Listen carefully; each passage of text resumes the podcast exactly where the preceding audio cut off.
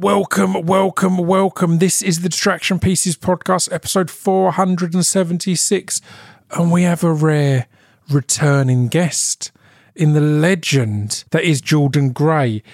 And Jordan has been busy since they were last on, let me tell you that. And we discuss all of that. We discuss how long it's been. This is such an amazing chat. We recorded it the day after Jordan got back from the Edinburgh Fringe. Jordan was one of the stories of the Edinburgh Fringe with I mean you'll hear all about it. Five star reviews everywhere. We'll go into it.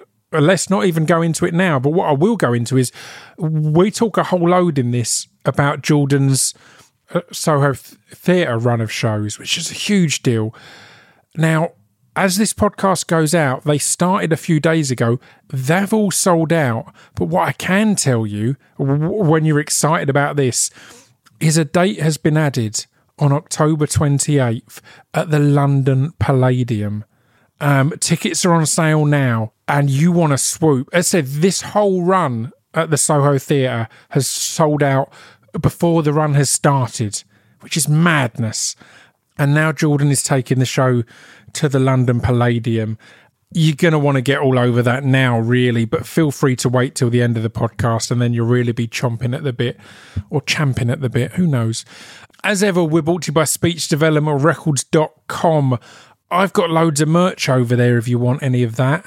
It's really l- lovely. There's even some brand new merch um, that has my big stupid face on. You can also head over to patreon.com forward slash Scroobius Pip, where for like a dollar a month or two dollars a month, you can support the podcast if it's within your means to do so. And yeah, you can head to twitch.tv forward slash Scroobius Pipio and see me getting up to all sorts of nonsense. I'm having the most f- fun over there. At the moment, I'm streaming more often than I'm not, it feels like, like days wise, not hours wise. That'd be insane. Um, but yeah, I'm over there a lot, and it's lovely to chat with you lot live. So yeah, there's all that. If this is your first time tuning in, check out previous episodes. Um, l- uh, let me think of people that get mentioned in this episode that have been on previously. Russell Brand has been on previously. I talk about the Michael Cashman episode really briefly. It's one of the best episodes I've ever done. It's a two parter, it's astounding. I highly recommend you go and listen to that, particularly if you don't know anything about Michael Cashman. Simon Pegg has been on twice, Nick Frost has been on twice, Florence Pugh has been on twice, Frankie Boyle has been on twice. If we're going over the people who've been on twice, there's a handful. Sara Pascoe has been on twice. There's been a few people on twice and they're great. And there's been a load of people on once who are also great. Let's get into the episode. Jordan is an absolute force and everything we talked about here. I'm glad we recorded it when we did because we wanted to keep that energy and excitement of the astounding month that had just happened. So but it's it's one of many astounding months ahead. So let's get into the podcast. This is episode 476 of the Distraction Pieces podcast with Jordan Gray.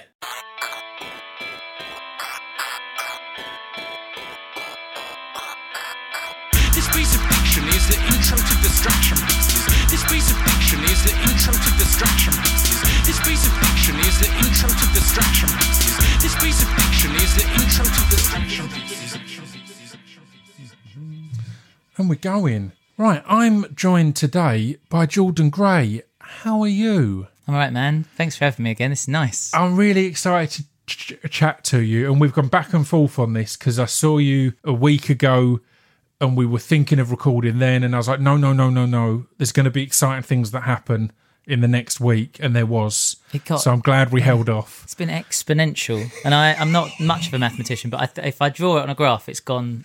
It's just going up now. Yeah, I was proper just kind of politely going, no, let's let's let's wait until you're back, and you're like, we want to catch the energy. So basically, you're just back from the fringe, like you got back yesterday, right? Edinburgh Fringe. Yeah, it's my first sleep. Genuinely, my first sleep in twelve. In a month, I've forgot what a month is. Yeah, Yeah. my first sleep in 27 days. That was a proper sleep. I was sleeping on a couch that's half my size, but I'll keep waking up with like uh, this a silly comparison to make, but like proper PTSD of like shit. What's when's the show? Because I've only Yeah. been sleeping for hours at a time, one or two hours at a time before I've got to go do something. Yeah. So I keep waking up like, oh god, I'm so quick. Call them and tell them I'm going to be there soon. I'm not going to do anything No, for two days. Uh, you can actually relax yeah.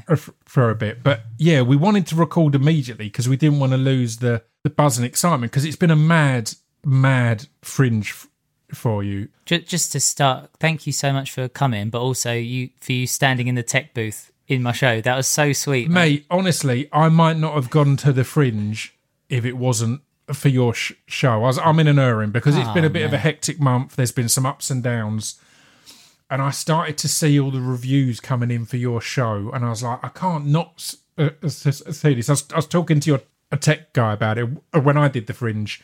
I got like 13 or 14 shows in, and it suddenly occurred to me, I was like, oh, it's never going to be as good as this, is it? Like, because you're just doing it in one venue over and over again. You're just getting to, as a nerd for the craft of it, you're getting to hone every moment. And I could, could as, as say that in your performance as well, the awareness that if you leave a pause here, someone will laugh in a certain way, and then you bounce off that, and you've Yeah, got man. you That- become the the circus master for it. So I was like, I need to go and see this in that room where when you've done it at that point twenty times in a row or, or whatever. So yeah, Yeah, the confidence of essential. knowing something works, and then if you don't get the laugh immediately, the confidence of well, it's going to come in four or five seconds, so just just leave it, and, it it- works every time. Yeah. It's so weird. It is. It's a formula, and then it's done. You have to stay present. If you lose the presence of it, people, I think people are quite savvy nowadays. They're like, oh, this, we might as well just be watching TV. You need to be present in the room all the time, which is why I, I, I, I consciously found myself. I was chatting with somebody about this. I balance on one foot quite a lot when I'm performing for no reason. It's nothing to do with it, Yeah. but it's me giving myself something to stay present in the moment because you have to balance. You have to think Yeah. about balancing.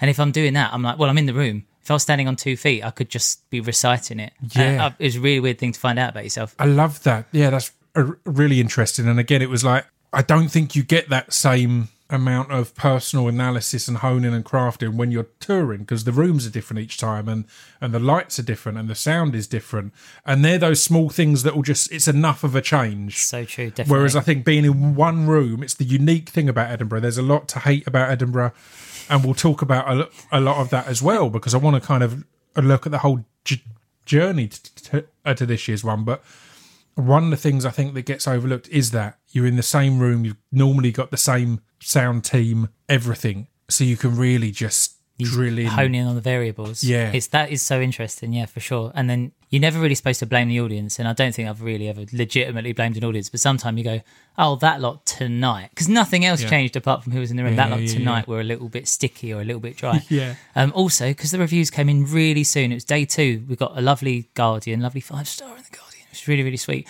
But then the knock on effect we saw um, the day, maybe like the day seven or day eight, when those readers were suddenly appearing, and it's a room full of strangers that don't know anything about me. Yeah. Um, and I've suddenly got a different audience. And then I'm talking to people that have had success, and they're like, "Oh, yeah, that's what happens." So now you're gonna.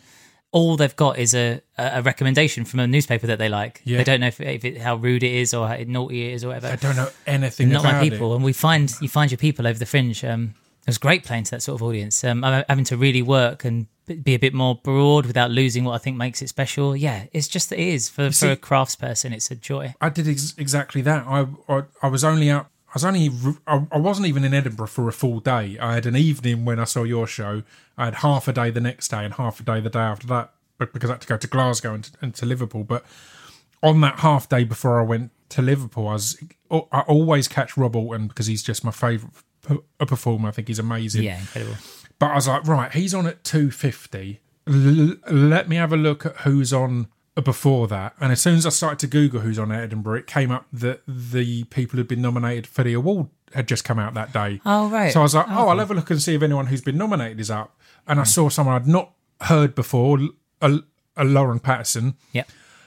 Went and caught their show completely blind, like not knowing anything at all, and it was one of the best things I've seen in years. Absolutely astounding show. So I'm hopefully g- uh, getting her on the podcast, and that was exactly that, as you were saying, of just going, oh well, this has got a good review. I'll go. Yeah, because because your time is precious, so it's like you go and find something that's you know been lauded Yeah. or whatever. Lauren Pattison was the first person, I, comedian I ever bought a ticket to see. I saw plenty of comedians before, but I went and saw her at Soho Theatre. She's been so nice to me. This fringe, really, really sweet, a properly good comedian. amazing comedian and said just someone I for some reason hadn't been that aware of and then just I meant like I DM'd her about this I kept welling up and, Right. and on bits that weren't particularly like no one else in the room was was welling up but there was certain moments that I connected to so deeply that I was just like everyone's just kind of l- uh, laughing along, and I'm like, I had my mask on, and I'm like, I'm glad I've got my mask on because my lips go in. All of this, I'm like, well, no one knows at least. But do you um, think that's also a bit of you being a person that is so into the craft of it when you see something executed so well, but and and you can see the willpower that's gone behind that to get it right from them as well. And, and again, we'll talk about it on Lauren's episode. I'm not going to spend y- your whole episode talking yeah. about Lauren, but her show is about being working class in this industry and always being one global pandemic away from having to go and get a normal job. And I've just lived that my whole life of doing the arts, all the different things I've done. It's always been like I've always felt I'm going to be back in HMV at some point. it's why I got genuinely emotional when it looked like HMV was going to close because I was That's like, your backup. that's my backup plan, and that's the only thing I know how to do. And now that's gone. but yeah, there's some some moments in that that just proper got me, mm. and yeah, I love that about the Fringe. But so one of the reasons, as I say, and I really had to come and catch th- this show in this moment was I caught what I think was at least w- w- w- one of your first kind of headline shows in in London. I came along and saw you yeah, you in a came little to room a, there. a, a press a press night for the first. I, I took a 45 to Edinburgh in 2018, and you Yeah. very kindly came to the press show at the Curtain in Shoreditch. Yeah, and I loved it. I really Thanks, enjoyed man. it, but I also felt right. This it's it's a press night. There's stuff you're working out. You were still. I mean, we should rewind even further because you were on the podcast. Uh, last time you were properly on the podcast for a full episode, you were a singer who'd done the voice and happened to be trans. a lot's changed since Yeah, then. still transgender. Yeah, that stayed. That's good. Um, But yeah, you you after that you've moved into into to comedy and you realise that that was your passion and your love. And we've talked about this privately on your radio sh- show. In fact, we touched upon it a bit. And yeah, so you were still new at at that point. Um, sure. Yeah, you yeah. would reference a lot that because of where you're from and how you speak and how you deliver stuff.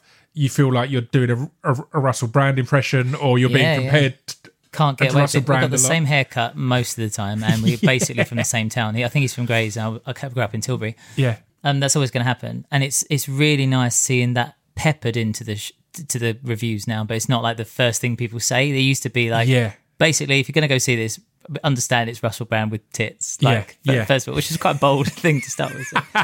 yeah, yeah, yeah. Just also on that in that same vein of like, so what were you saying about Lauren? I'm not. We're not going to talk loads about Lauren's show. Let Lauren talk about her show. But that thing of this year, being that working class sort of vibe.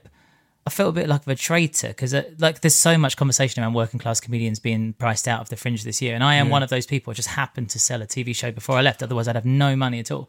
And then like feeling um, it, it went so well that I'm sort of not I'm not got the right to be a part of those conversations now with people Yeah. that I'd be slogging it in the trenches with before. Literally, some there's some actual trenches down by Cowgate that I was literally hanging out in, and I don't get to have that now. But I've, I'm like I'm going to be working class till I die. Whatever happens, I'm Yeah. going to be nouveau riche, and then I'm going to be poor again, and then I'll be nouveau riche. But I'm never going to be anything other than working class. And it's been a really, it sort of distanced me from it a bit. That's been sort of, that's been a bit sad. Well, let's talk about that a, a little bit then, because it is. It's part of the journey to this year's Fringe. Because I heard you talking about it on the, the Mum and Mama podcast, and it is a thing where the prices of venues, the support from the Fringe in general, seems to have dropped off m- massively. I've seen a lot of comedians really unhappy Yeah.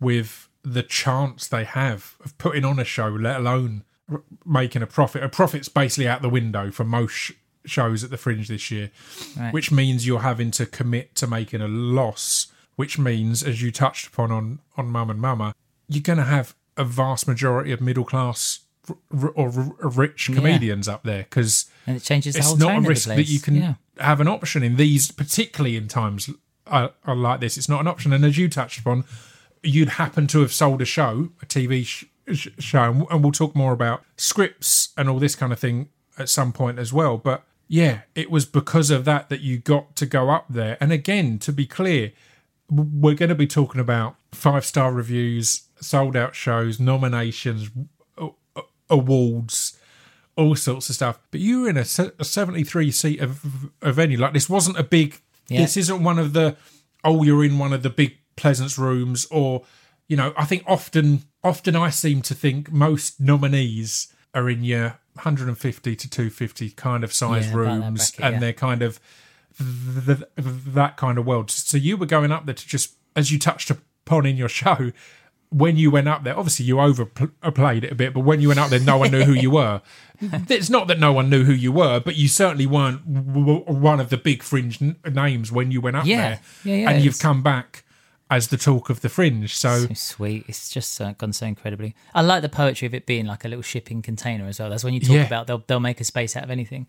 Yeah, I went up there committed to taking a two thousand pound loss. That was my, within my budget. I was like, it's an investment, and it's just mythical to think you can come away with anything. And not not to talk numbers, but we're very very happy with how it's gone. It's like yeah, but it doesn't change any of that part of the conversation. I, I, I won the lottery a bunch in my life. I've won, not literally, I've won the, I got to do the voice. That's a crapshoot anyway. yeah. And then a bit of prize money, a, a bit of money for being on the show. It's it's not a sustainable model to keep winning stuff. because Yeah. how many competitions can you win? And also, there's loads of competition. Yeah. That's not a career. So I keep winning stuff. of competitions, isn't That's it? it, There's yeah, a lot of competition. That's probably why it's called that, yeah. Uh, and I, so I just keep investing that money and trying to make the best out of it. And this was another situation. To to get a TV show across the line is insane. To get paid enough for it to be able to cover a cost. So let's not pretend I didn't have like I spent some money on PR, spent some money on production. There's, it is just me and a cardboard phone box and a keyboard. Now, no, there's no production Mm. goes into the show itself, but a production, a producing team, and then I signed with Independent two months before I left, and that was been invaluable. They're they're incredible, They're great, great fantastic. That's who I'm with. I've been with Independent from Yeah. f- f- from the start, and they the thing I love about Independent is they see stuff that they're excited about, and Right. like my agent is always kind of going because again it's been up and down on on the acting front and all that, but he's like, no, it's going to happen. Like the things, obviously, good stuff has already happened, sure. but the things you want is like. They're gonna happen. You just you don't know how long they're gonna be. It's like that's the reason I took you on because like, oh, this is gonna happen in the end. And a lot of agencies are more, oh, this person's hot at the moment, or this person's this or that. They're independent. Do feel as if they go, they're going to have a, a long term career, and Yeah, we want to be, like and we want to help them it. get that. Yeah. You know, talking about in those terms that it's really nice that they can see someone's having a buzz but our conversation now about the tour that we go on from here it's still about putting in that groundwork we could Yeah. now go we've offers to go just shoot over to broadway or do just big stuff which would be amazing but fizzling out like that and then imagine it for whatever reason something didn't work out to go through Soho Theatre like we're going to do, do what you're supposed to do as a, sh- Yeah. a show that had some success rather than jump a load of stuff. Independent are really conscious of that. They want to lay the groundwork for a long term career. What are Completely. people to be looked after? You know, like it's like being looked after by the the uh, Justice League or something. Yeah. it's like they're all specialized people, and you've got a team behind you.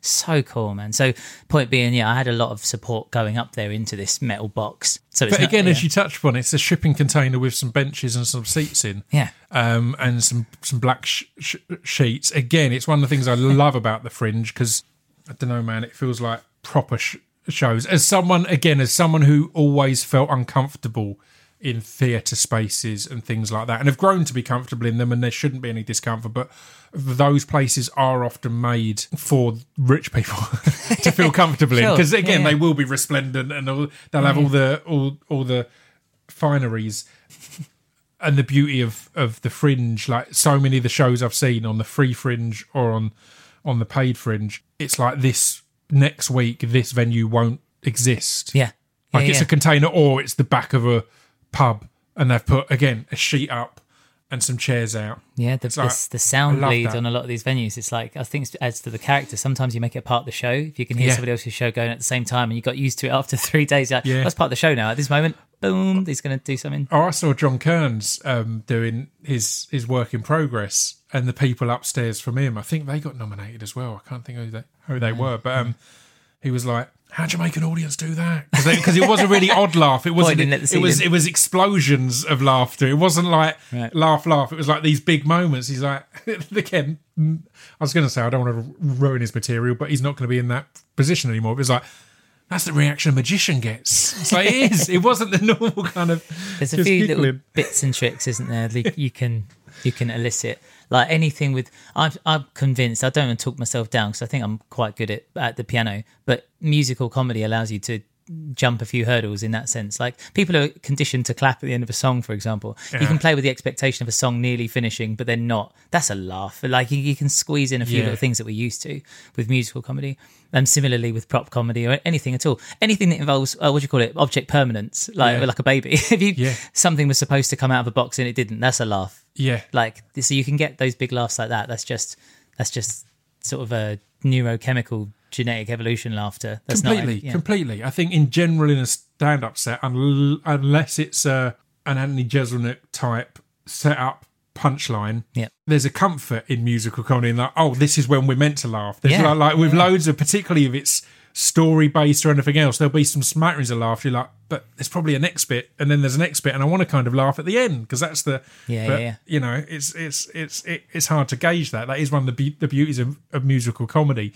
As you said previously, you've got comparison. Like again, reviewers lo- love comparisons because it's easy and it makes. Or I mean, audiences do. Yeah, it it makes us feel along. comfortable. Yeah. It's a reference for sure. and certain songs of yours, I was like, you must have been blown away by what Bo Burnham did during the pandemic. Because there's, there's again, I, I was feeling, I wonder if you're going to get more Bo Burnham comparisons than Russell Brand comparisons this year Right, because of the music, because of the stories, rather than the Russell Brand ones, just because you've got big hair and you're, you're, Well, the- you're from round here. Well, the, the, the middle ground there is Tim Minchin. I get a lot of Tim, which is yes, lovely. Um, Yes, of course. The Bo Burnham special, I watched that on before I went to a gig at Bush Hall, like when it came out, and I just just think, well, what's the point? Like Yeah. this is we're having a great time, but what? I mean, look at that. That's that's the pinnacle of musical comedy. I think he did an incredible job, and uh, the, and the gig was fine. though. I yeah. love those moments. Yeah. I had that with uh, everything, everywhere, all at, at once. I came out of the cinema there, and I was like,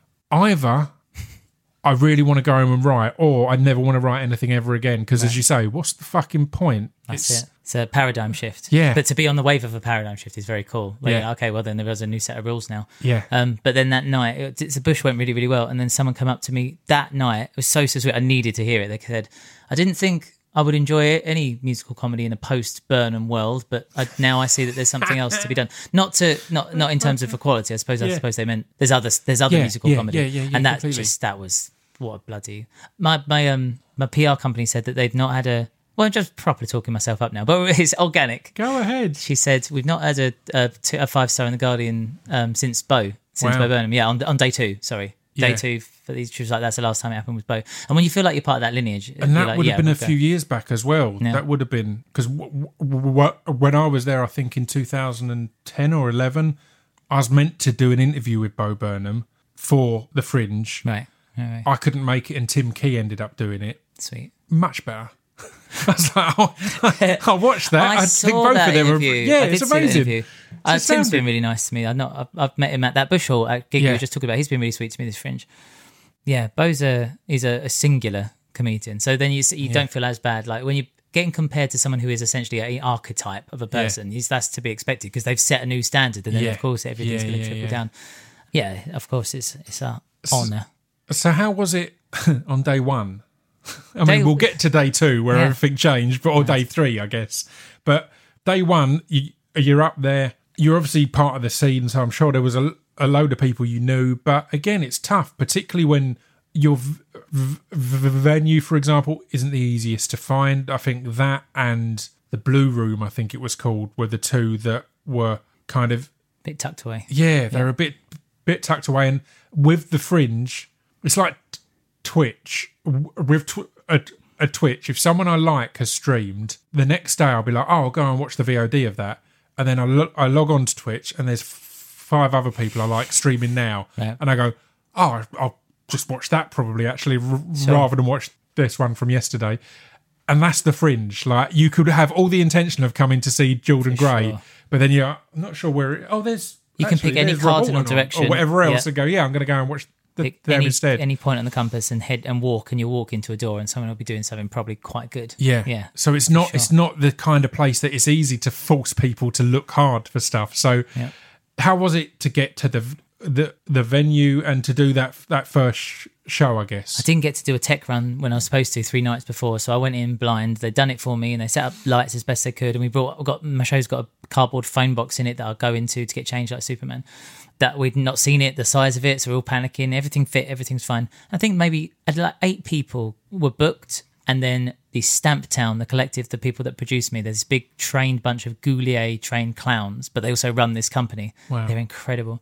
They all packed the place out with with they're all acts. They're all, we're all Oh, on this right. together. Yeah, yeah, yeah. So that helped a lot. Um, Amazing. just made made the first one go really really well. I've got nothing to complain about. There's at no point in this conversation. I'm a, there's been some hard moments, but uh, th- with the show, there's no, never been a hurdle apart from when the roof nearly caved in. We did have a leak where the roof nearly caved in. Apart from that, it's just crept up and then and then curved upwards. So the first one was great. Second one, the Guardian came in and they pack, came and packed it out again. Bless them, like they've seen it once, but they they all came back for the second amazing. show. So sweet. And then from day three, sold out until the end. And so then we put on those extra shows and sold out, sold out, sold out. We did, um. Sorry if I'm jumping the gun. No, no, but, so so also, I mean, again, I've remembered now. Pre day one, you got a lot of love for your poster because you, Oh, because yeah. your, your, your your show's wonderfully called "Is It a Bird?" and it's about your kind of trans j- journey in life and superheroes. Yeah, yeah. I'm and well the that. comparison between the two. So, "Is It a Bird?" is a perfect name for it. But but you did a really good poster, and that It's so got a lot of love ahead of the the Yeah, yeah. the, uh, the fringe. Little bit of so that must have yeah. It's an in-house team that Gaulier bunch of trained clowns. They they have an in-house photographer, compositor, and everything. If going with them, it's like you are committing, you are taking a chance on them, but they are of the highest caliber of people Yeah. as well. Like sound just so, so amazing. good. Yeah, they did a great job, and it won. That won the uh, best poster at the Fringe Award Yeah. later in the in the run. And I think maybe six of their other posters were shortlisted. They're so good, and they really know what they're doing. They're just it. committed to the art of it. Like I think the, my photo- I only Need found out recently. check them out as well as a they're so great. as an act. I'm Stumptown. They, they do shows. of yeah. clowns. Soho Theatre, they, they do a bunch there as well. Wicked. The guy that did my poster, he was the kid that made that Lego video for Coldplay back in the day. So like, and they did him a great deal for that video. Like he makes money from that video. Yeah. So I didn't realize he doesn't need any money. like, Yeah. So that's why he's so good at his job because he just loves the art. He's not Yes. scrabbling for to make or to give me exactly the most. I don't know. He, he's not. He's certainly not charging me for like hourly time. He's just getting the poster done properly. the, the best thing. It's a beautiful position to be in, and it's a really tough subject to talk about openly because a big problem in the arts is people always wanting stuff done for free, Hmm. and that's not acceptable. However, some of the best things I've done have been for free because it's mates and we're all excited Yeah, to get it done. care, you And like, this is it. exciting, this is fun. Yeah. And we don't even, I've not even thought about the money. But that's often been in situations where I'm doing well enough to not have to worry about it l- like this guy again he can happily So put cool. hours and hours in because he wants to make something amazing because he's not on the breadline and yeah. it's a tough conversation because i don't agree with the oh you should do it for exposure or whatever else it's like no if you've got the time and you can afford to do it and you're excited about it then don't let money get in the way Yes, that's. like, a don't nice rule way. yourself out of it Yeah. because of money but equally don't yeah sell yourself sh- short and break your back to to make fuck all but um Exactly. yeah, I think he was out sort of ph- photographing them as well. He went and photographed Coldplay at their concert that day as well. And he's like, he's just a working part of the team. Oh my god, he's, he's right, his name's Dylan Woodley, and he opened Stamptown. Yeah, This is proper. This gets me every time.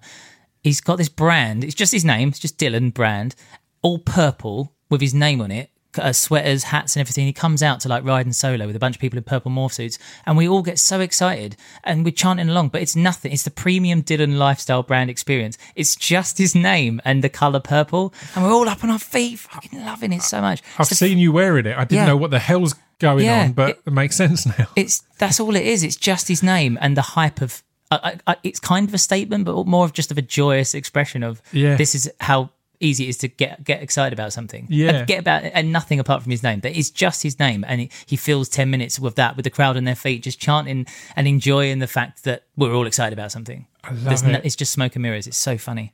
I love it. So you then get a five star review in the Guardian, and that's not easy. It's really then nice. you're having to fight your way through five star reviews because the Scotsman, like, look, there was loads. Can you remember off the top of your head? Because there was a lot all I would once, like to pretend that I couldn't remember, but there? yeah, come on, course I can remember. Who was it? All right, so it goes. I'll try and do it in chronological order, but I don't Yes. think I could do that.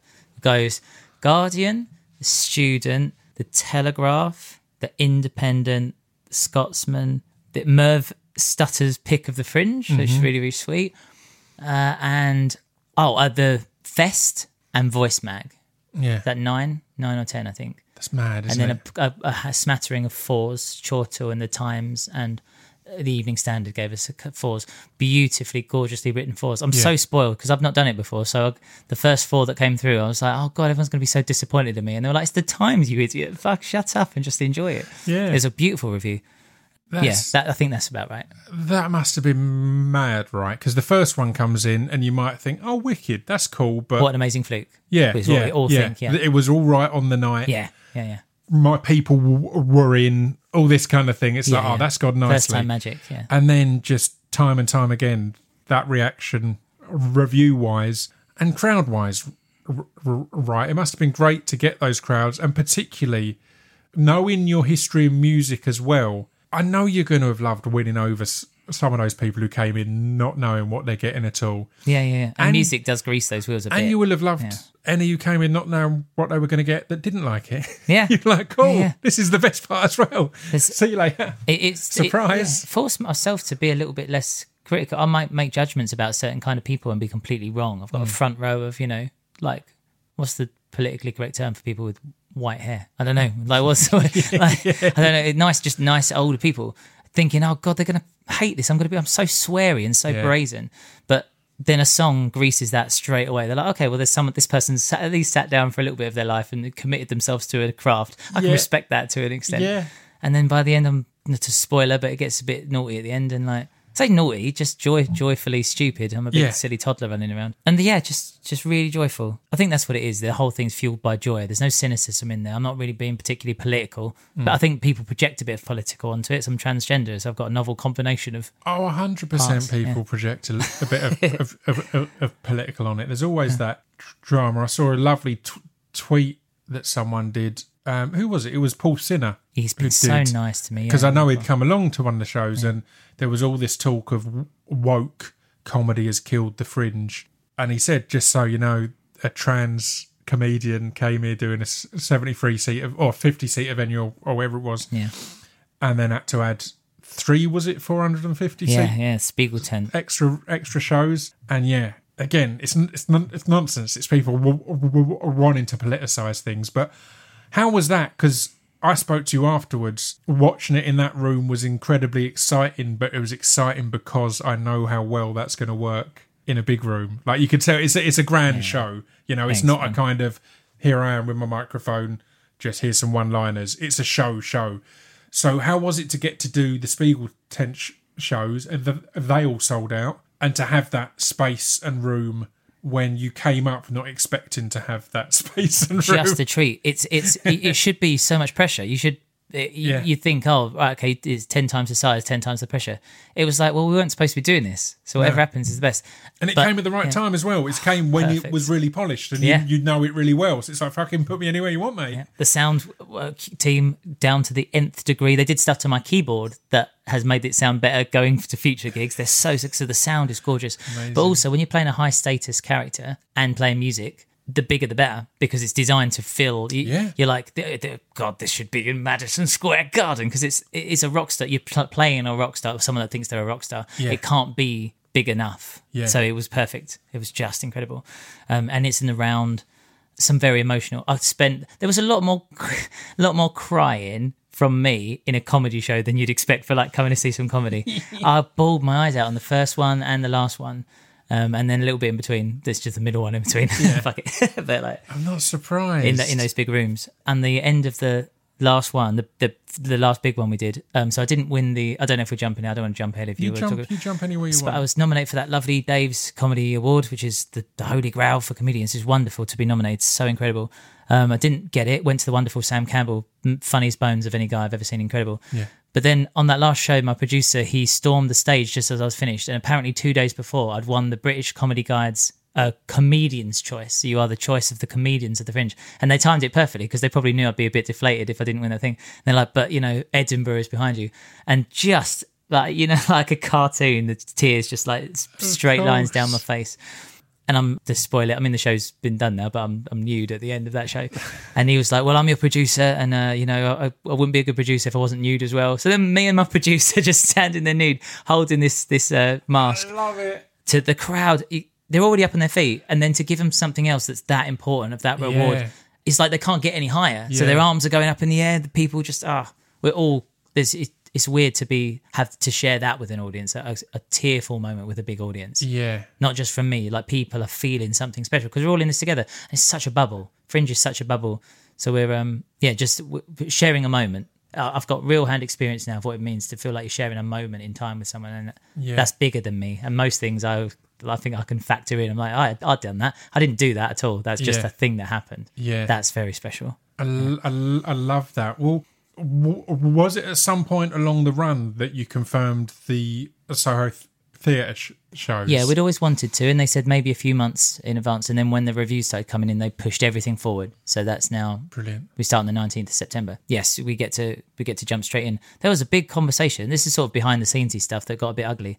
But like so my agents and my producers hadn't met before. And when the agents landed in Edinburgh, it was kind of like a spaceship landed, and the producers got a bit nervy because it seemed like things were going to go in a different direction. We got offered the Palace in London, which we're still going to do. Yeah. We're, t- we're taking it on a national tour now. Got meet on Tuesday. We're doing a big city tour. We're not going to do regional for now, unless maybe, Yeah. maybe. But but the conversation of my producers being pushed slowly out, and I'm I've, I was like. "What?"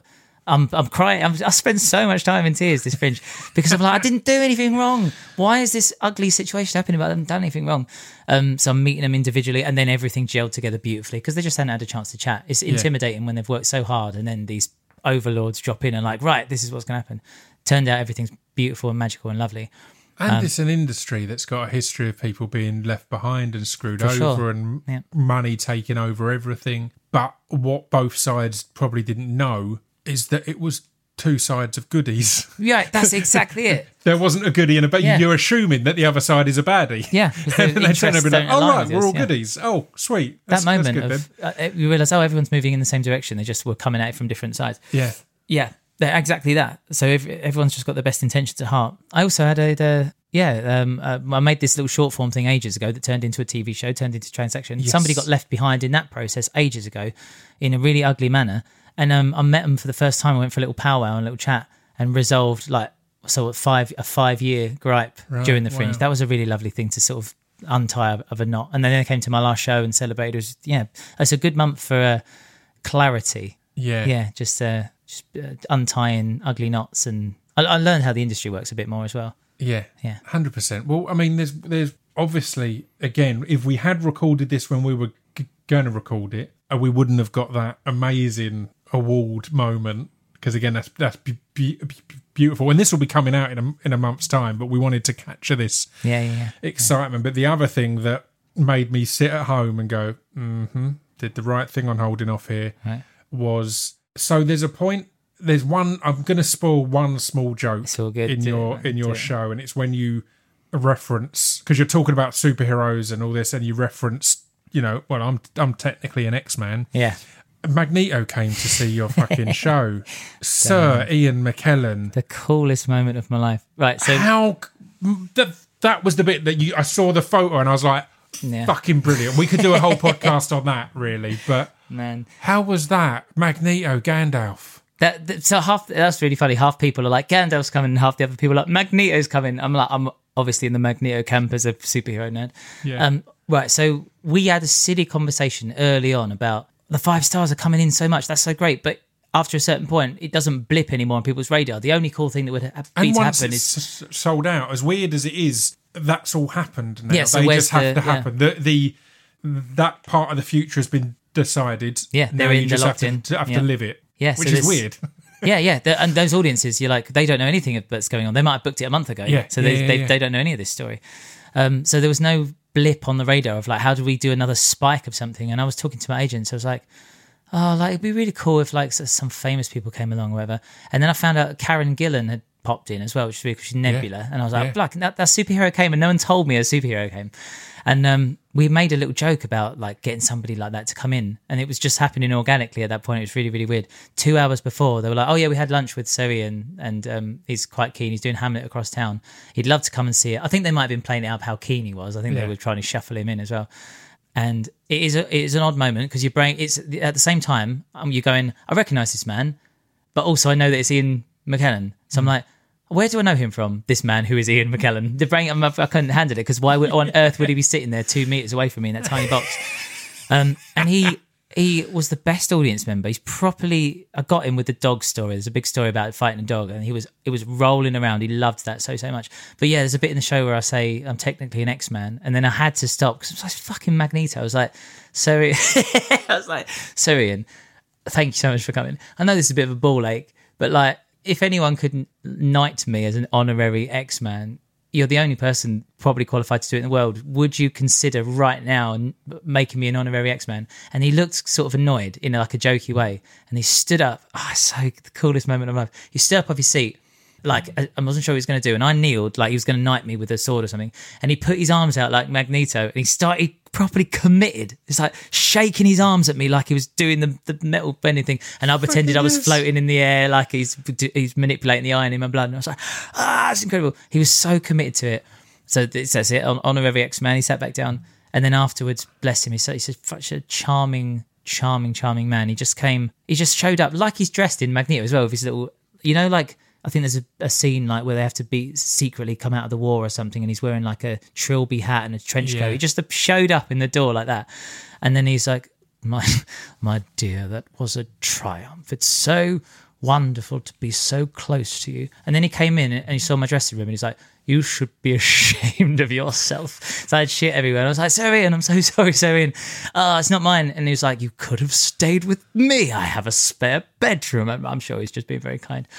Um, and he said, absolutely astounding. just beautiful, so so kind. Um, and he's like, I'm going to tell all of my friends at Soho. Have a wonderful run at Soho.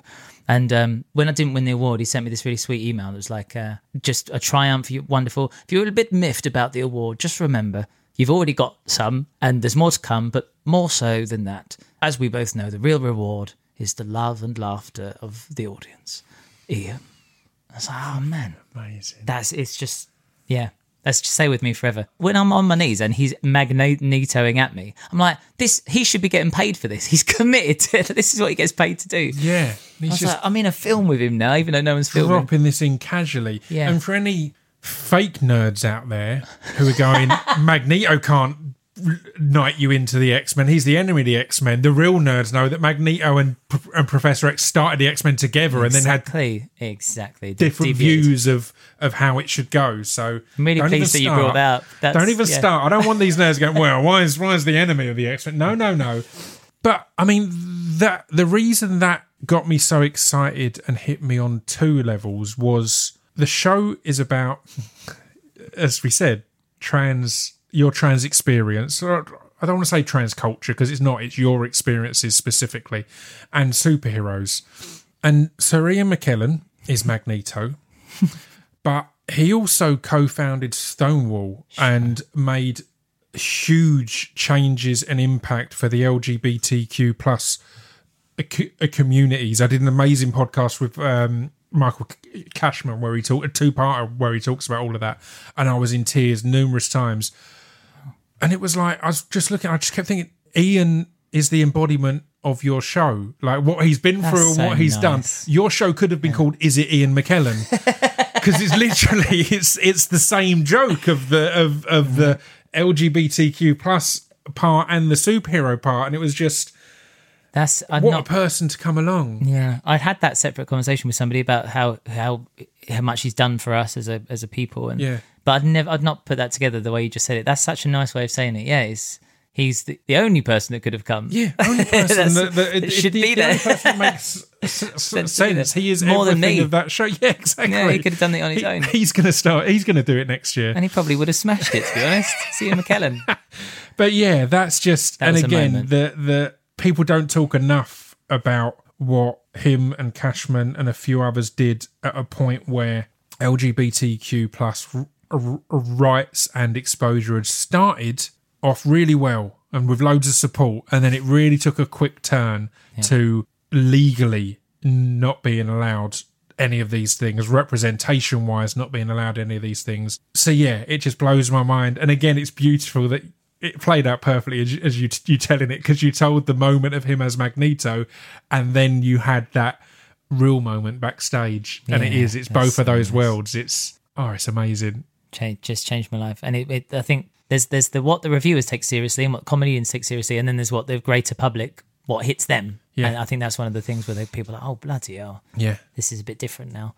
And then after that, I sort of started seeing little people pop up in the in the Spiegels that I recognise as really nice. See little, I don't know, like Richard Osman staring back at me or whoever. I was like, oh, this is weirdly, I, I sat next to Richard Osman for um for, for John Kearns. Oh right, yeah. yeah. And we just both happened to be in the back row, and there was an empty seat next to me and an empty seat next to him and whoever he was with. And I thought, it looks as if we're we're like trying to make this a VIP section, or we've told people they aren't allowed back here, Yeah, yeah, or yeah. a tall person's a, a section. One of the, the tall. VIPs, yeah, The tall VIP There's- that's a different section completely. I wanted. I, I was Joe. I was laughing to myself in my head. It's like if anyone comes in and tries to sit there, I might just say, "No, this is the," and just give a little nod over to her. and Go, "You're not allowed back here. This yeah. is Look at us." this face. Look at this face. Now look at your face. What's there's do the math? Yeah.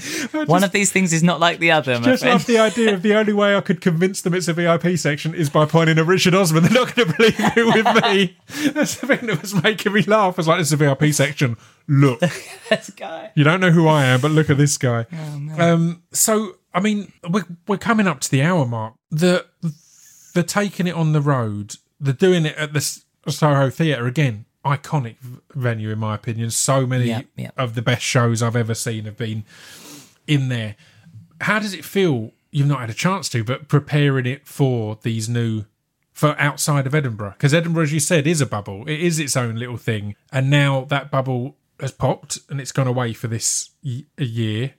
How are you feeling about I it? I think that um, the Soho Theatre is a rite of passage, so it's like you could, you should do it anyway. You should try to do it anyway if you can. But yeah, also then we get to create the London groundswell. There's so much people that it, I can't tell you how well it's selling already. It's Yeah. like a dream come true. That's so above my pay grade. The uh, to understand the numbers that we're we're shifting is Yeah. I think it's magical. But yeah, to, to try and drum up that again in London, I quite like the challenge of that. You get to sort of stay an underdog for a little bit. We we were offered to a situation where we could easily jump the Soho Theatre and carry on. And when you're exhausted in the middle of a run, you think, "Oh, brilliant! I don't want to do this." But then coming back to earth, you're like, "That's the Soho Theatre. It's what you do." Uh, Almost, it wouldn't be legit if we didn't do it and then take it around the world. So the big shows they're talking about, I see there's a phone box made of cardboard, which I I shredded out of on the last show. As you can imagine, it's falling apart. I hulked out of it. It was so funny. We're going to get like a full on Doctor Who style. Turns around, lights, smoke, everything Yeah. for that. That's the all the money's going to go into that. Yeah. Do you remember like when Ricky came out on um on Fame and he's got his name in lights, and then Yeah, he's like. "That's it now. It's just me and a me and a podium, not even a coat hook. It's going to be that. We're just going to spend all the money on this phone box." I love it. it's playing now to bigger audiences around the country is like the, the venue sizes i don't think it's anything less than like a five or a six hundred is what they're talking about which is insane but it's just one or two shows Hmm. in that place so we're going to condense that that feels like it's going to it feels like i'm about to go on a rock and roll tour Yeah, you totally are. But again, I love that you're doing it the right way, and that's a credit to you, to your production team, and to your agents. Because if you skip over anything, I, I don't know. I always feel it's a mistake. When we were doing our music, we played like the kind of Astorias, and then we did Koko, and then we did the Sh- uh, Shepherd's Bush Empire yeah yeah and we fell in love with Koko. So when we were doing our final tour, we asked if we could do two nights at Koko instead of doing a Right. Shepherd's Bush or a Brixton or wherever else. It's like, no, that's I've never felt as at home on a stage as I have on that one. And there were points where uh, when things were blown up, we could have skipped that stage or this or that, but you don't know the venue that's going to a, a, cl- a click with you. I remember w- w- w- when we played a Br- a Brixton Academy, that place has got so many gig memories for me. Going Yeah. to gigs there for years, I didn't click with it on that side of the fence. It was nice, but it didn't feel like our Yeah, stage. it's And it's, it's really it in, weird. It's what it's what works with your sh- show and your performance and whatever else. So. Yeah, it was an odd one, but again, I think that's perfect because then you can. You're like, right, we've done this, now we're going to do. being allowed to And follow your gut feels like a privilege that working class people maybe don't get to have as you're being pushed up it's like Yeah. there's money suddenly there to make You've got to decisions got to take it and it was so nice that there was a bit of pushback from the agents They're like people saying no not the agents specifically but just people saying why are you doing that when There's more money to do it Yeah. this way, and it's easy. and I, I was I was led along as well. It's a dangling carrot of this thing. We do the first one should be a giant one. No, the last one on the tour should be the biggest thing. Let's let's ramp up. Um, and being allowed to trust my gut is I've not had that privilege for quite a long time. But now there's a little bit of money in the bank. But yeah, okay, we can actually. and again, people from the music industry all know. Um, oh, obviously, that's, that's that's sounding disrespectful to the comedy industry. I forget that the comedy industry is probably bigger than the music industry Well, now, anyway. But dunno. we'll know that nothing hypes a big show like a sold out show. Like like the fact that those Soho ones will s- sell out, and you've got a show. I mean, again, even if your humbleness that doesn't want to admit it, the five star reviews a minute, you've got a show that can deliver on the sold out. So the beauty of that is everyone that goes to that, as I did, will be coming out immediately and telling these specific people in their lives that they have to go and see this, and it's really important that, that they see this. So I think it makes perfect sense to do the Soho run. There's going to be loads of people who can't get tickets. Oh bloody yeah! The people that we had to turn away at the door, I, like I couldn't be a part of it. It was I was like, it's just some people, people that I don't know. Like I Yeah. don't watch the Drag Race, but I'm a fan of all their work. Yeah. But there's like these lovely drag queens of Drag Race coming up. Like, oh, we'd love to get in tonight, and people going, I'm so sorry. I'm like, I'll not go. Please let them come in. Don't turn away these bloody amazing people. Um, Paloma sent me a lovely message. She's going to Yeah. come to Soho. I, I, I don't know if you spoke between because we spoke about Paloma Faith backstage when you came, which is a very kind thing for you to say. Yeah, That was a because again, I, was. I'm, I mean, I'll say it now on on record, but it struck me immediately that when I used to gig with a Paloma, they were always amazing gigs. But I'd always sit there thinking, imagine how I can't wait for this in in an arena, in a stadium, or whatever else it may be, because of the style of performance. And you and yours was exactly that. I was watching like. This is so good. Even the Spiegel t- t- 10 stuff straight away. I was like, I know how good that's going to be in there. And yeah, that's going to be a lot of fun. Now you're going to have to deal with all the London people who want to come after it's it's sold out. And Right, different Can't bunch, make it. different bunch of people, yeah. But it's it's an upward thing, and just it was such a treat to have you there. Thank you so much, man. You know, like I'm very fond of you and your work, and I- it's what a lovely I thing for you to come I and do. And it. standing up for an hour, I, still- have to stand. I don't even stand up for the hour. I, I get to sit on the piano for like some of it. mate, people don't know. Um, like I was, as- I like you all apologetic and all I can sort is this. So I understand. If, I was like, no, that's fine. Like I've, I've I was half joking when I said it. I was like, "Oh, there's a te- there's a tech box, but obviously you're not going to stand there." it's made people l- l- laugh at basically anyone who's on my label. If they've toured the UK, I've either run their merch booth for them, or w- w- one time I did the full. I tour managed, drove the van, and ran the merch booth Bloody hell! because it's exciting and all of that's exciting. And so yeah, I've watched loads of my favourite gigs from standing behind a merch table and being interrupted by people trying to buy stuff again. Just I'm trying to main acts on at the moment. So yeah, standing in a sound booth, that's, that's the best spot in the room. It's Well, going to be the best. yeah. That's where they're going to be. Our producer's a, a, a big two. fan of yours as well, so he's like, "That's perfect for him." But he thought I was joking as well. I was like, "I think Pip's actually serious. He Yeah. doesn't mind standing." in Well, the that's it. I kept kind of saying to you, look, if that's a serious offer, because again, I think we were both being quite polite Yeah. about it. Look, I don't know if you were joking, but I'll Yeah. do that It's if I can because I want to. I, I want to catch you. But well, let's speak outside of of comedy to wrap things up because, as you said, you wrote a short that turned into a series. Was that with Paramount? Yeah, well, I was at Comedy, Comedy Central, Central, yeah. Um, and then that was licensed And they're all on on, on YouTube. on YouTube. Transaction, yeah, six short episodes, did really well, really chuffed with that. Then they got licensed out to Nick Frost and Simon Pegg's company, Stolen Picture, because Nick liked it. Nick said, if this ever gets made into a series, I want to be in it. And then uh, they they've got us a commission now for a terrestrial television channel, which I'm not supposed to mention, even though some other journalists have alluded to, but it's not been fully confirmed. But it might as well be uh, with Nick Frost playing my boss and Simon Pegg playing his boss. Okay. Um, and it's me as a supermarket worker that's an affirmative action transgender hire, and she makes it everyone's problem because she's an absolute nightmare. And I love it, love it so so much. So that's my little, that's my my heart is in this show transaction that we're making. But then there's four or five other things in unscripted and scripted that are being pushed up. Different companies, so many. I mean, that's, I swear, half half those shows were just industry people packed in. Like the agents have been incredible on that front. So yes, so much stuff to do. And I'm thinking about making some more music. Yeah, Yeah. I don't know. Like, I remember something you said ages ago, and it really resonates. And it's so simple. You don't think about it. It's like, why would I make it unless I've got something to say? You don't just churn it out Yeah. until you've got something to say. Yeah. And I can't. It's like in a musical, they only burst into song when they can't express it through words. Yeah.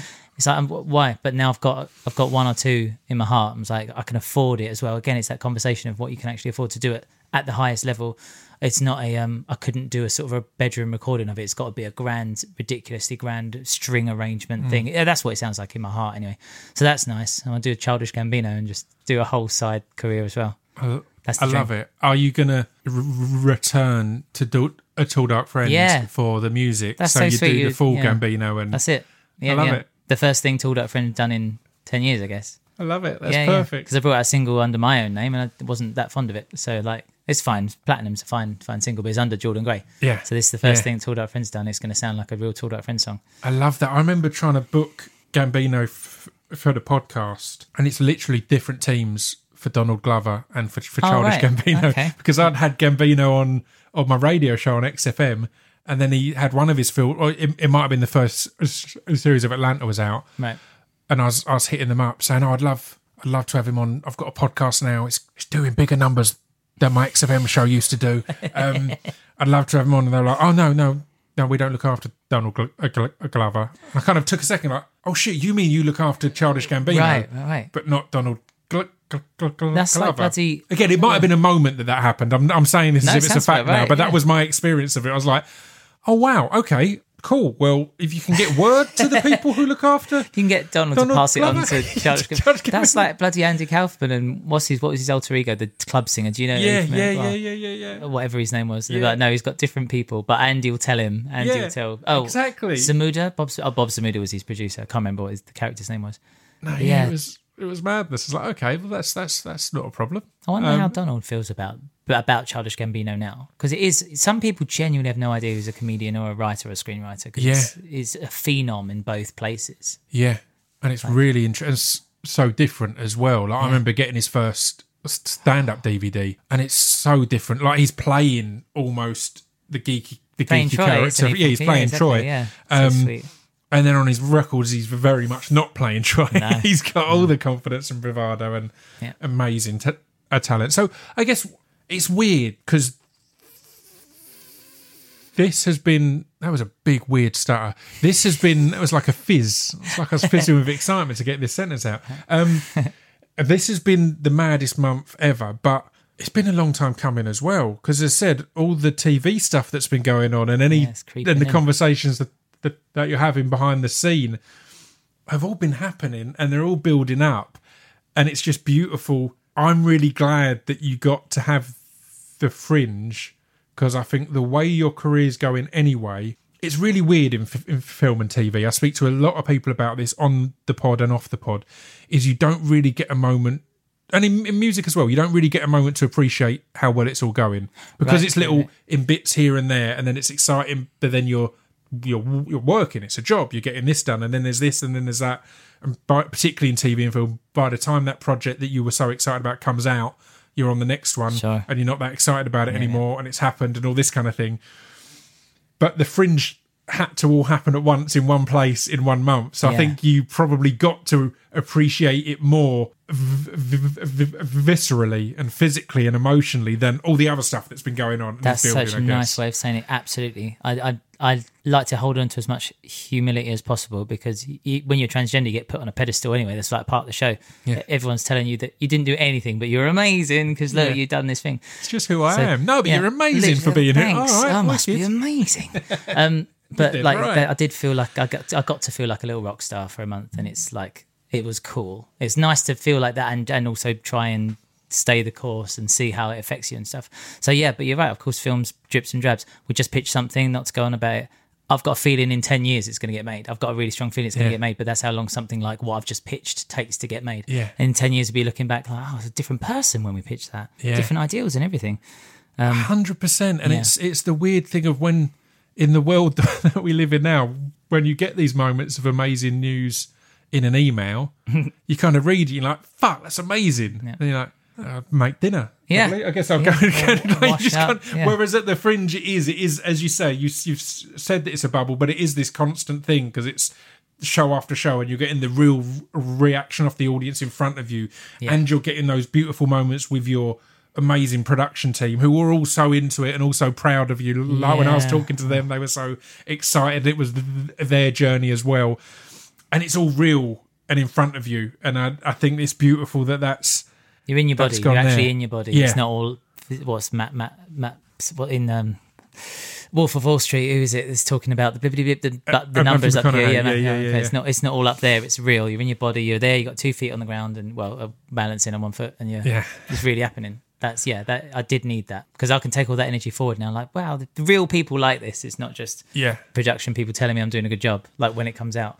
Have you had any moments of doubt? Because after the voice, it was all big, and then it wasn't necessarily how you wanted it to be or what you you want it to be. I know you- you've spoken before of kind of having some realizations afterwards that it almost felt like you you, you were a convenient p- package for them at, at, Yeah, at- at that moment. And then you know we we don't live in the best areas, Jordan. so it is one of the, I think it's it can be unless your mind and again I don't know what was going on on, on behind the scenes in these years. Again, I'm also Yeah. aware that I've had moments where everyone thinks I've disappeared from all industries and I'm having the most productive time of my life because I'm working on these things. But in the areas that we live in, it's easy to feel like I don't know, to feel defeated or feel downtrodden or feel like you can never get past this or get past the restrictions of your class or or anything else. Yeah.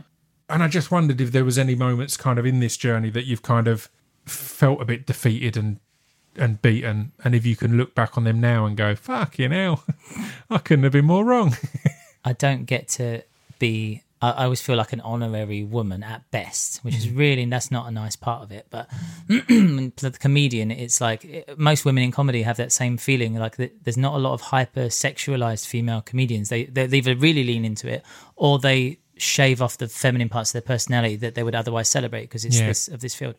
to be one of the boys. Yeah, so I'm leaping about in a jumpsuit and feeling like it's a really weird combination because I don't ever get to feel properly like just like a woman that I am.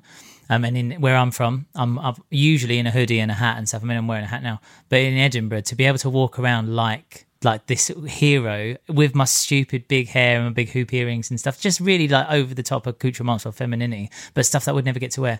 That was like that. Yeah, being your real self is such a wanky thing to say, but it's like a real. Being your real self means that you can be as productive a member of society as you can possibly be. And what I do in society is I try to entertain people. So I was able to do that as best I could. Hopefully, maybe this means there's some. I get to take a few more steps to being myself. I could go to my agent's office, for example, and be and say and do whatever I want, and it would be wonderful because they're they're on part of this journey. But mm. then, yeah, we are we do live in difficult on the train there and the train back. Yeah, yeah, yeah. So, so you, you're different living a half a compartmentalized life, and then you could log into Twitter. Thankfully, my Twitter currently is just a barrage of lovely compliments. but of a normal day, it's bloody your rights are being taken away. Like uh, this, I got all the way through the fringe. Some comments, bloody Jordan Gray. That's a bloke. Fucking talented though. I was like, that changed my whole trajectory. There's pe- there's transgender comedians getting a load of stick, and it's like, how can you call this man a woman? That that is a man. I get that they're very funny and talented, and charismatic, and they've got a great in-your-face delivery, but that is a man. I was like, I'll take that, man. I'll take that from. Because I mean, you've touched upon some nudity. Did you get any comments in this one going kind of that is a man, but it's a fit man? Because you know, because there's a lot of that. It is there are there are moments of like, oh wow, this is happening. And, That's a you know, novelty. I don't nothing ever, but nothing bad from the show. 100 percent good from the show. Never had anyone waiting outside with a placard or whatever. It's really nice. But Jerry Sadowitz thing happened at the same time, so I was in a lot of conversations where they're like, "How come this one performer's getting lauded for getting a knob out?" And Jerry Sadowitz, I don't know the ins and outs of that story, but I'm exactly the same. I talked about it with a mate, and we were like, we don't know the ins and outs of it. But the reason they brought it up was I was hyping up your show, oh, and they were saying, I wonder if Jerry Sadowitz, if the ins and outs of it involve you in any way, like like Oh, in, in if the, if he was talking about, oh, I've heard there's this Oh, person right. who's getting their dick again. I, this is that. complete Imagine- oh, God, conjecture. I. I, I- it's the only thing that we were like, oh, maybe because again, it is as you say, it's. It's, it's timely that one guy got huge amounts of abuse, and from the sounds of it, rightfully so. I think there was a touch Um, of Islamophobic language in there that's hopefully not present in my show, not to my knowledge. So no. I don't. I think there's a little bit of a confluence of different Yeah, things. yeah. It's the intent. I'm. I'm a. I am when I'm nude up there. I'm a large toddler that's having a good time. I'm not. There's no directed Well, that's it. sexuality I at mean, all. that's it though. Intent is the perfect thing there because I talked to to Frankie Boyle about this, and I'm a big a Ricky a, a uh, uh, Gervais fan. I consider him a pal. Like he's helped me out with some really good stuff. He's a but master craftsman. Never take that away from me. I think he's a wonderful comedian. his trans jokes didn't make me laugh at all, and the Yeah. intent didn't seem like they were particularly to make everyone laugh. It felt like the kind of nudging Yeah. of a mate going, "Oh, look at this," and it's like it it it didn't feel good, and that's. I think that's that should be that's across the board in comedy. I don't think like all the talk of woke culture is ruining this and ruining that. It's like no, people like Anthony Jeselnik can say the most offensive things in the world, but Yeah. it's beautifully crafted and it's clear that the intent isn't to, to like again. You take it out of context as Yeah, happens down. with loads of Yeah. l- l- loads of comedians, and that's a problem. Like I'll agree that that's a problem with woke culture is taking this stuff that's meant to be heard in an hour long set in a club at 11 o'clock at night Yeah. and putting it in someone's Twitter feed as they're having their breakfast at 7 a.m. Yeah, next to another daylight. piece of news that's related. Of yeah, of exactly. course, so yeah. so the the removal of context and and and set and set in all these things is a problem. But yeah, as you say, it's it's it's intent, and I think that's that makes all the difference there. And I think you can do anything. You can be naked. You can not be naked. You can, can- do all you can not be naked if you like. You don't- you don't have to not be naked. I mean, there's options. yeah.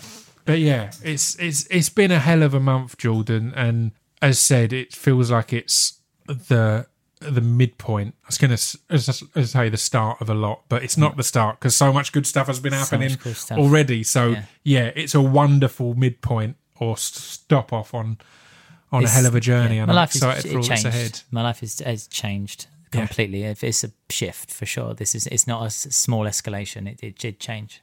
But hearing you say that means a lot because I know you've been through this run. You know Yeah. you're you're on your way. You know you, you see these patterns, which I'm seeing now for the yeah, first time. It's very it's cool. really interesting. And you said kind of you went into the fringe and you weren't exactly a household name, and now you're far more of a household name. I mean, I'd argue because pretty, I'm pretty sure that because you've been on distraction pieces, you were already a household name. I'm People- pretty yeah. sure that's how it works. But they only only for, yeah you're you're that very specific household. My household, my mum's household Pieces. up the road, my dad's household down there. They're the households Yeah.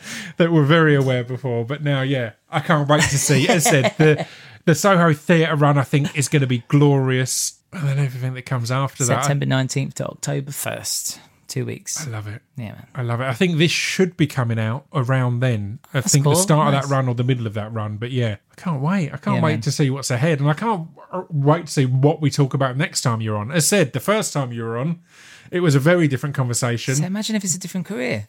Yeah. I mean, the second time it was all pandemic business. Sure, sure. That was yeah. a mini one. And now, again, it's all different. I can't, I'm thoroughly enjoying being like one of them maps that, that I have to catch a serial killer, just, just plot, pl- pl- pl- plotting the journey along.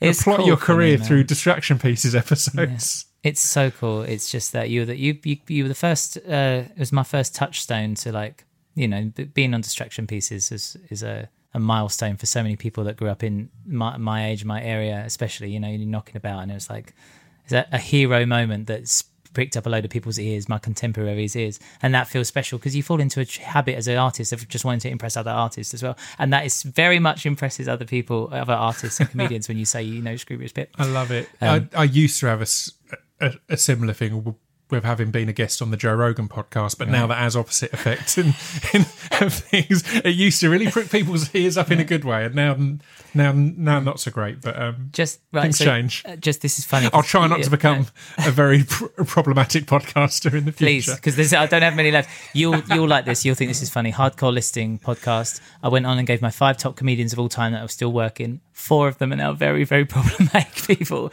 The only one that's left that I think I gave was Maria Bamford, who I'm hoping just stays the course Stay because she clean, knows what she's doing. keep, keep it all in line. Amazing. Yeah, That's the I only thing you take stuff. away from this podcast, Maria. Please, you're doing so well. Don't just don't say what you like, but just say it with the right intent, and everything will be fine. I always used to like Dan le Sac used to always l- laugh when I've had a few people really kindly get t- t- t- tattoos of my face on them. Yeah, man. Dan would always say, "That's mad. L- l- I lo- w- w- What if you end up killing people?" and I'd be like, "Hang on, you're the person I spend more of my time with than anyone in the world. You know me better than Anyway. anyone, and you're thinking it's a good chance he's going to end up being a horrible murderer." Oh, wicked! Cheers, Dan. But. but there we go. Well, thank you for coming on again. And as I said, Thanks, I'm man. excited for all of our off podcast conversations and our future on podcast conversations too. It's been a pleasure. Such a joy. Thank you. You're you're a gentleman and a scholar. I don't know what sign off I was in, intending on, but that's what came out. You're so lovely. Thanks oh, for having you me, went man. full Ian McKellen. Love it. Thank you. See you next time.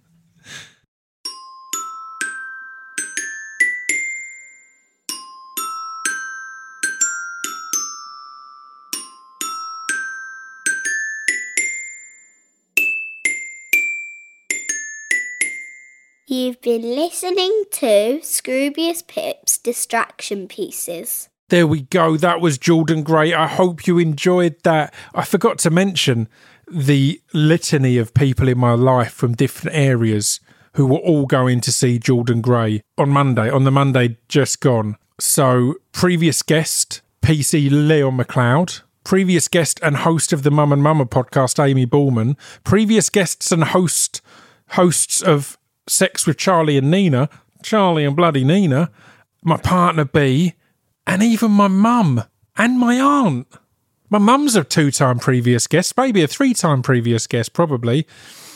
The maddest mixture of people. I'm not going to go into any more detail on how that came together because it's confusing to me. But um, wonderful time had by all. Well, what an episode, right? Well, good news, happy surprise. I'll be back next week with another episode. Tune in then. Grab your tickets now for that London Palladium gig. This stuff's feeling historic right now. Yeah, I'll be back next week. Until then, stay safe and stay sane. Ta ta.